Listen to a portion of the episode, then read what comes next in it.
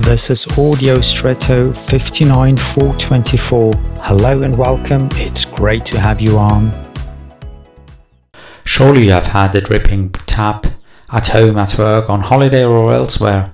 Sometimes it can be very annoying. Apart from the unnecessary loss of water, the constant dripping noise is somehow unnerving. It somehow leaves you feeling helpless or powerless. You just can't stop the tap. The water just drips and drips and drips. Now you might say that it's not really bad, just annoying.